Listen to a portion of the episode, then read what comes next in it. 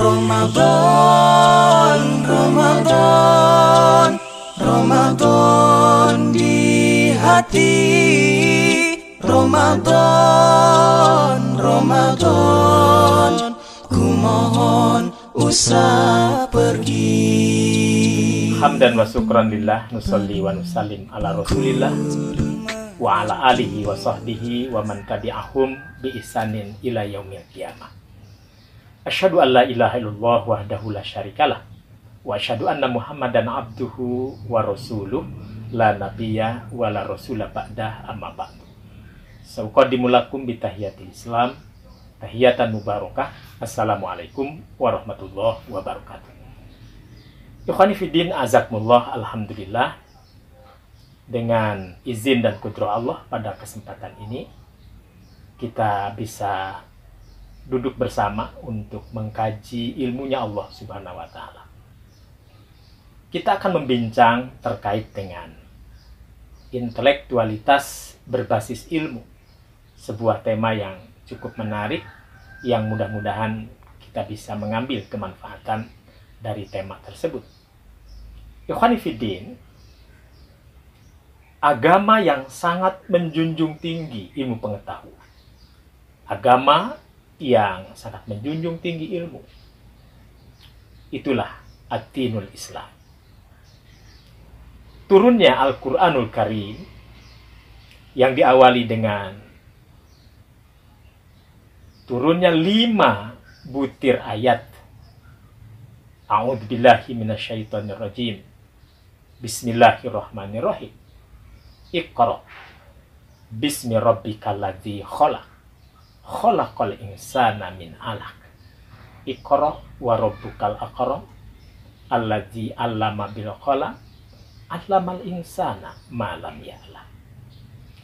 5 ayat ini benar-benar menjadi inspirasi ilmu yang sangat hebat sekali. Di situ Allah menunjukkan, mengajarkan kepada nabinya agar membaca dan membaca. Dan ini pun menjadi satu pelajaran bagi kita semua bahwa kunci ilmu adalah membaca. Maka dengan demikian, kalau kita melihat gugusan ayat ini antara sesuatu yang kita baca, benar-benar harus mengantarkan kepada yang menciptakan ilmu itu sendiri, yakni Allah Rabbuna Tabaraka wa Ta'ala. Bahkan Allah pun memberikan pengetahuan kepada kita semua. Ada sesuatu yang manusia tidak tahu, tetapi Allah Maha Tahu. Nah, oleh karena itu, saudara-saudara, maka kita katakan, sumber kebenaran itu pada hakikatnya kembali kepada ilmu Allah, ilmu Rasulnya. Maka para ulama sangat wajar bila mereka menyatakan bahwa hakikat ilmu adalah apa-apa yang Allah datangkan dan apa-apa yang Rasulullah jelaskan kepada umatnya.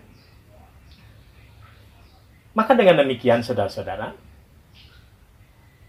dalam memahami ilmu pengetahuan, dikenal di kalangan para akademisi memiliki 3 pendekatan memahami kebenaran. Yang pertama, kebenaran yang diketahui berdasarkan teks-teks wahyu. Kebenaran yang dipahami dari apa yang ada di dalam butiran ayat-ayat Al-Quran ataupun sunnah Nabi. Maka itu disebut dengan pendekatan bayani. Yang kedua, ada kebenaran yang memang pendekatannya harus melibatkan akal pikiran. Nah, pendekatan yang kedua ini, mereka menyebutnya dengan pendekatan burhan. Dan yang ketiga, Allah pun menciptakan alam rasa, di mana alam rasa pun bisa menentukan kebenaran. Mereka menyebut pendekatan yang ketiga dengan pendekatan irfani. Yuhanifiddin, azakumullah. Ketika kita mempraktekkan satu pendekatan saja, atau salah satu, dan menafikan yang lain, maka yang terjadi adalah kekeliruan dalam memahami ajaran agama ini.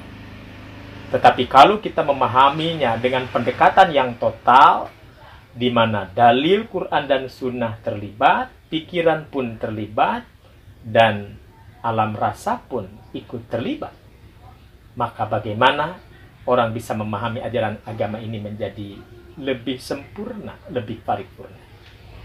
Ikhwani fiddin, azakumullah. Keliru rasanya Allah yang menciptakan akal dengan kehebatannya, lalu akal tersebut dibenturkan dengan wahyu yang diturunkannya. Karena itu para ulama berkomentar, banyak sekali kitab-kitab para ulama yang menjelaskan tentang hal ini. Imam Asy-Syatibi dalam kitabnya Al-Muwafaqat, beliau menegaskan bahwa tidak ada alasan untuk membenturkan antara wahyu yang diturunkan dengan akal pikiran yang Allah ciptakan. Akal merupakan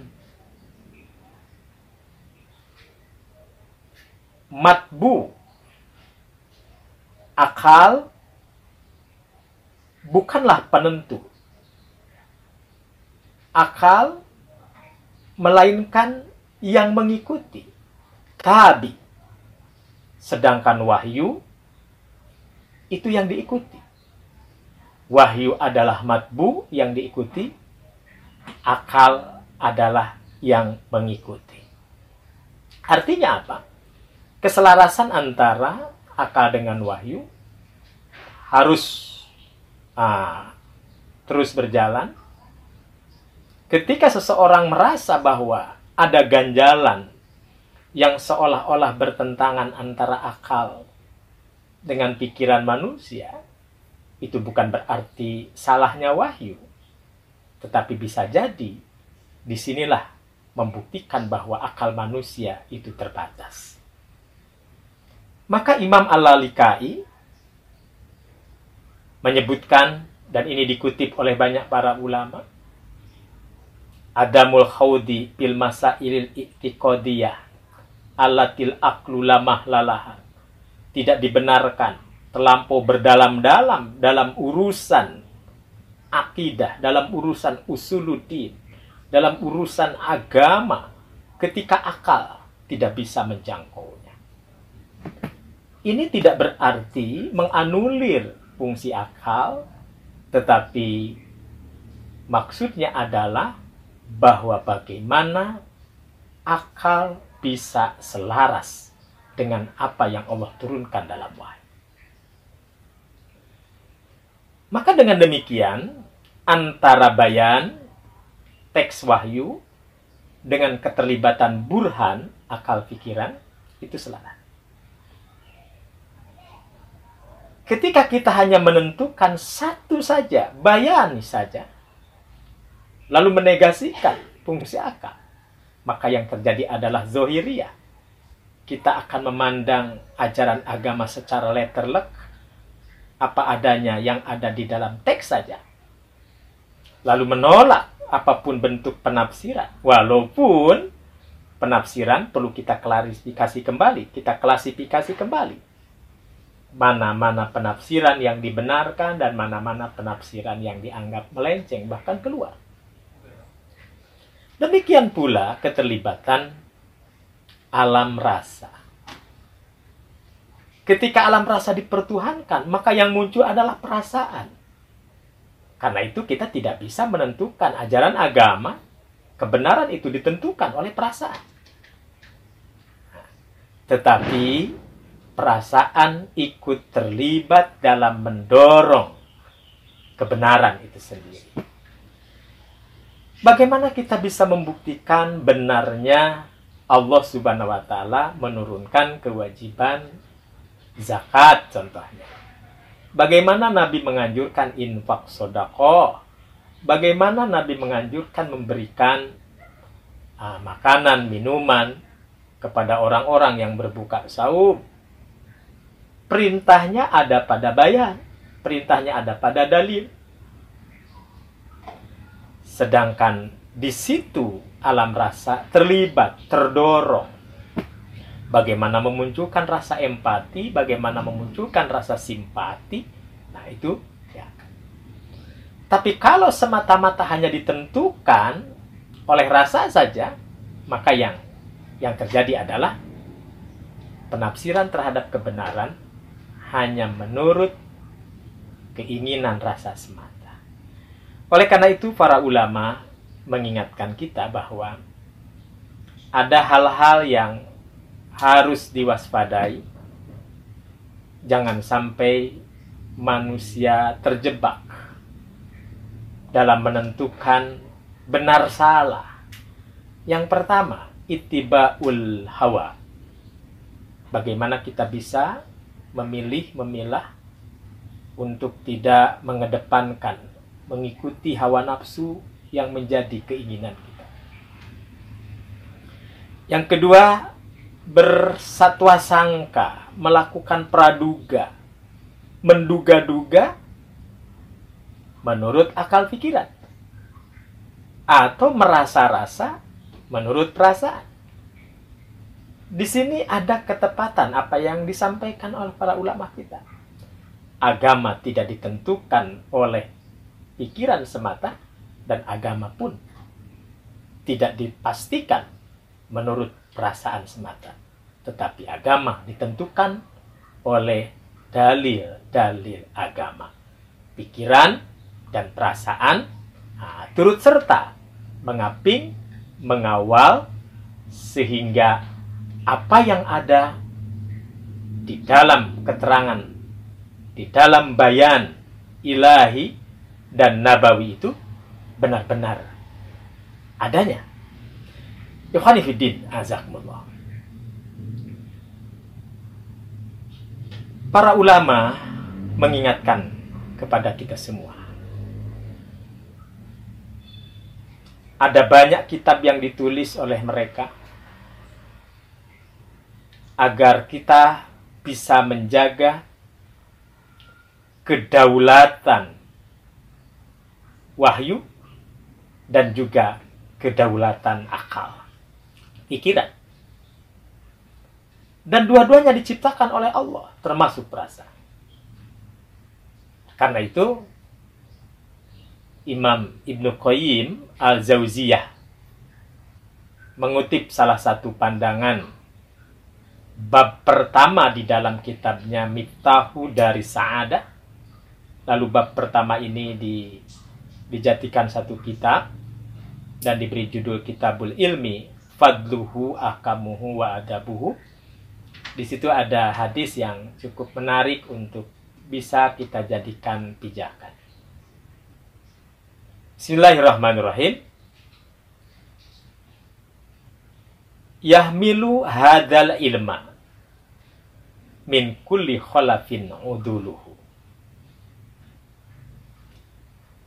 Kata Nabi, ketika ilmu sudah menjadi rusak, ketika kebenaran sudah tercabik-cabik, ketika orang merujuk, mengembalikan apa yang menjadi keyakinannya, bukan pada keyakinan yang diinginkan Allah dan Rasul,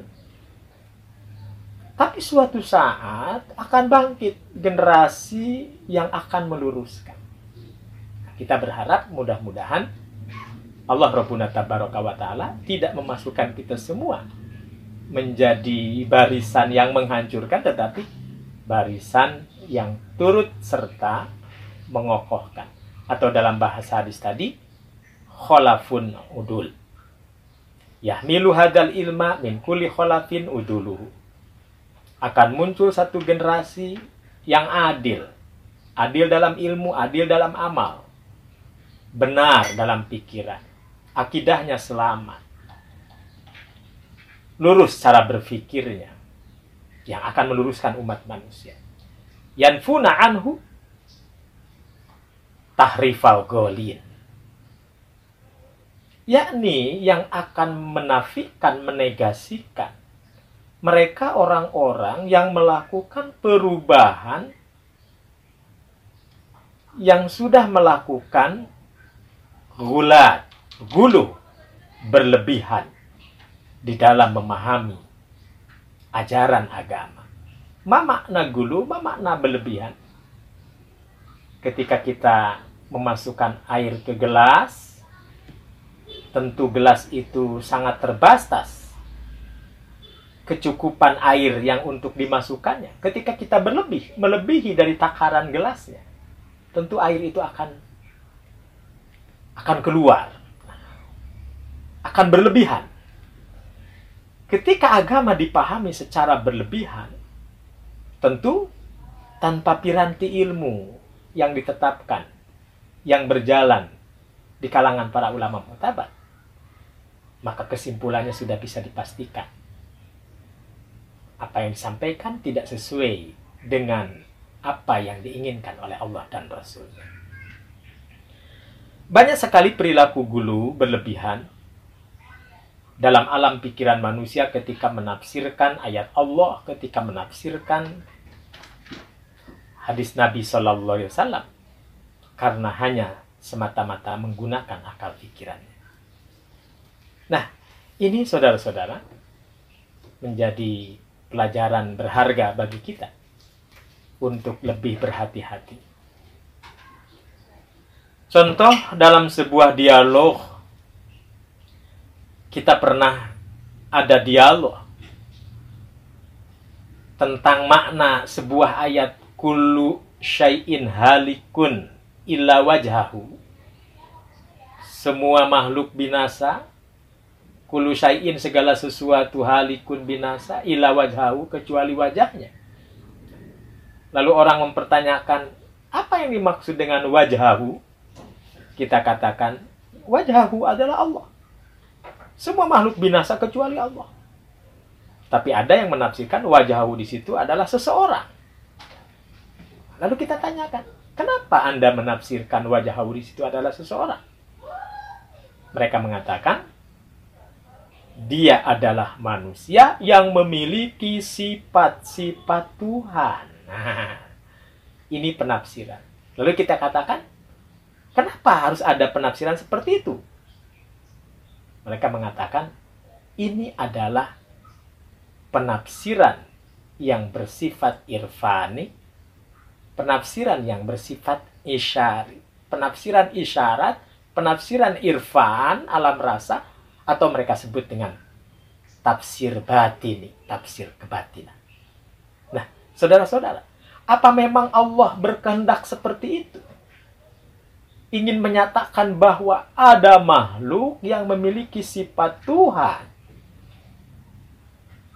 Oleh karena itu, kita berpikir, ini tidak sesuai dengan pandangan para ulama muktabar pada umumnya. Tidak ada yang memaknai bahwa wajhahu di situ adalah wujud seorang manusia yang memiliki sifat-sifat Tuhan.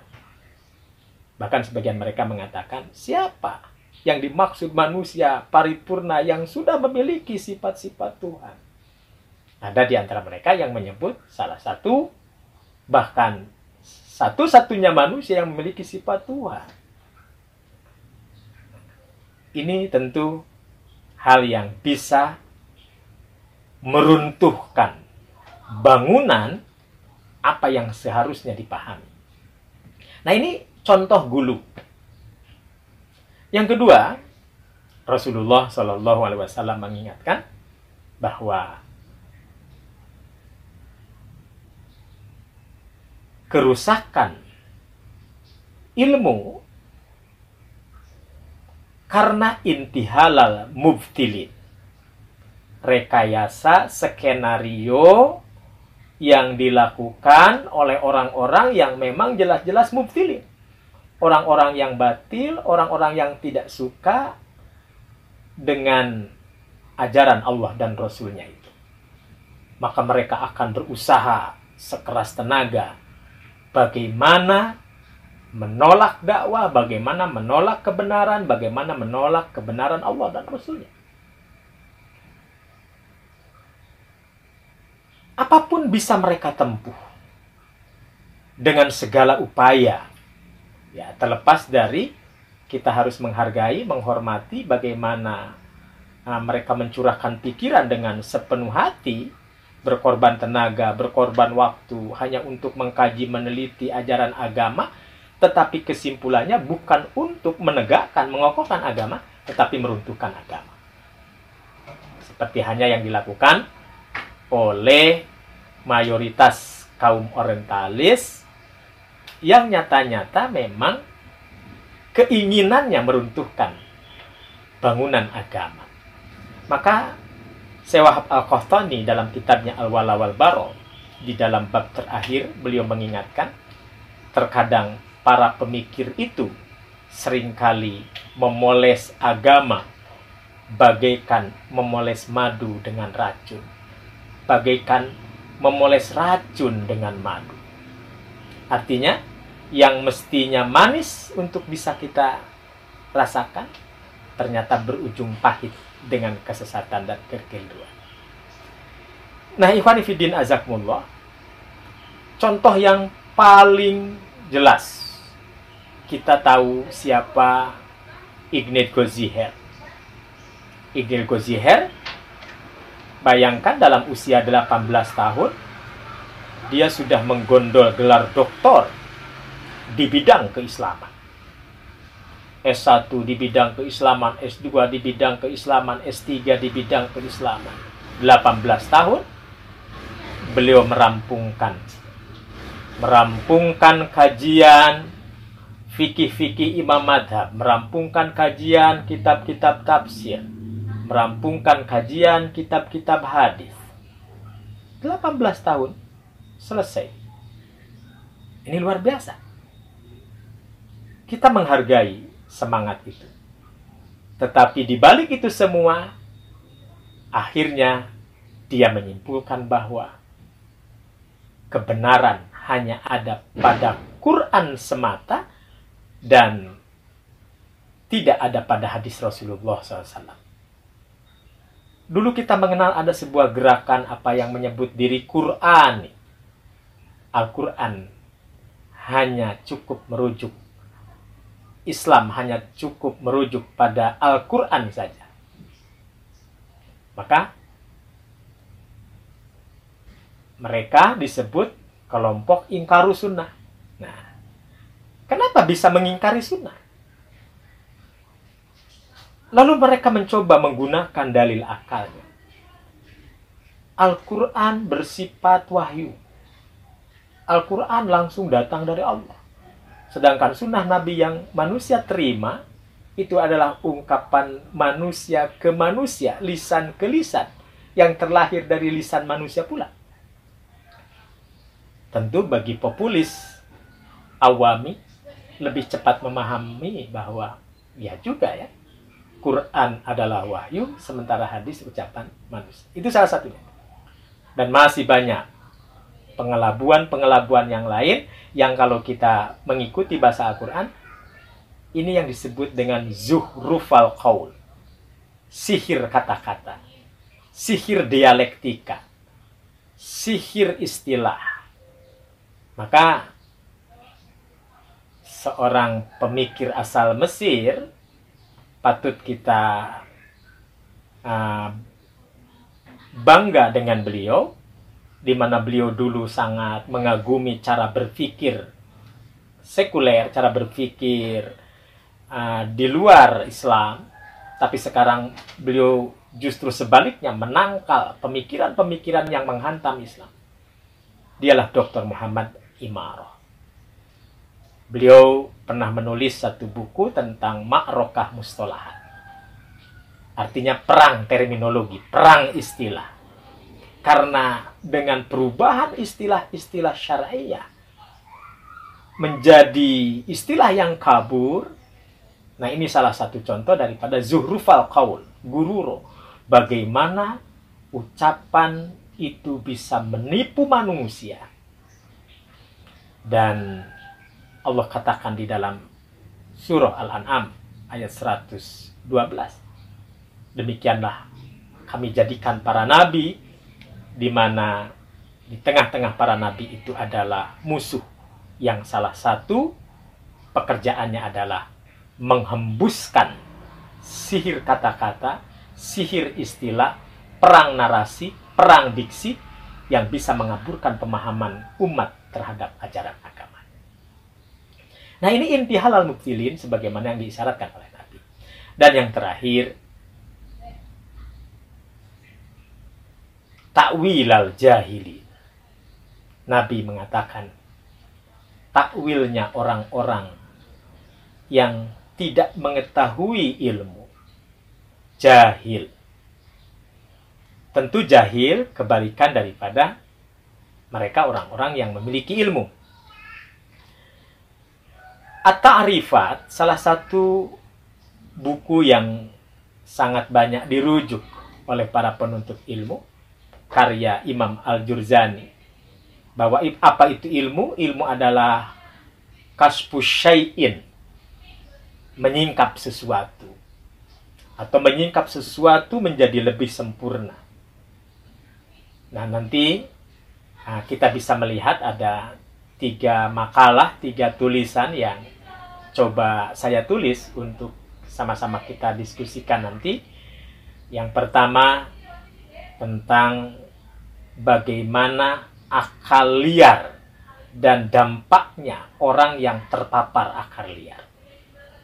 Yang kedua bagaimana terapi para ulama salaf ataupun ulama kholaf dalam membendung kemungkaran berpikir.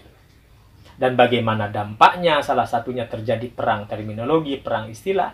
Nah, ini bisa dibaca juga dalam makalahnya yang ketiga. Ikhwani fiddin azakumullah, maka kita akan bisa melihat kemungkaran dalam memahami teks-teks wahyu, kemungkaran dalam menafsirkan teks-teks wahyu, bahkan kemungkaran di dalam melibatkan perasaan yang berlebihan sehingga menafsirkan agama dengan perasaannya semata. Ta'wil al-jahilin ini pun dijelaskan oleh para ulama, melakukan interpretasi, melakukan penafsiran dari sumber kebenaran jahilin tanpa piranti ilmu. Tentu saja ilmu-ilmu Allah dan Rasulnya pada dasarnya apa yang ada di alam raya ini itu adalah ilmu Allah.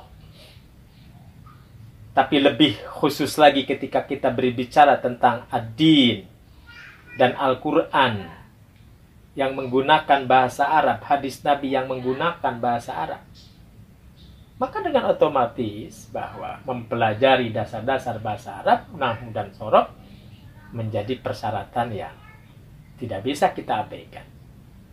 Nah, nahwu shorof menjadi ilmu dasar untuk dipegang, untuk senjata bisa menyingkap kebenaran yang tertulis banyak di dalam kitab-kitab yang bertebaran. Lalu penguasaan terhadap ulumul Quran, tentu saja. Bicara Quran, bicara tafsir, bicara usul tafsir, bicara sabab nuzul ayat, bicara tanasub bainal ayat wal ayat, bicara tentang maki madani, bicara tentang kosos, sejarah-sejarah yang ada di dalamnya, dan masih banyak lagi. Belum lagi dengan melakukan pendekatan bagaimana para ulama tafsir menjelaskan di dalam kitab-kitab tafsir. Tafsir berbasis hukum, tafsir berbasis ilmu pengetahuan,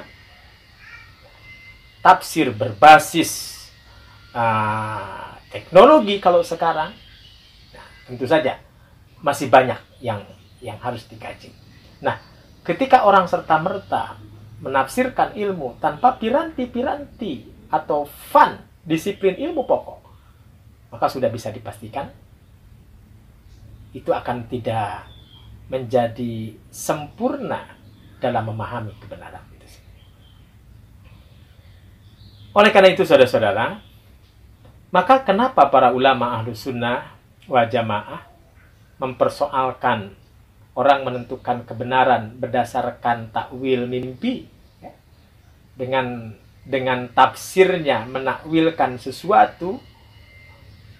Maka para ulama dengan tegas mengatakan bahwa kebenaran yang ditentukan atas dasar mimpi tidak bisa dijadikan sebagai hujah.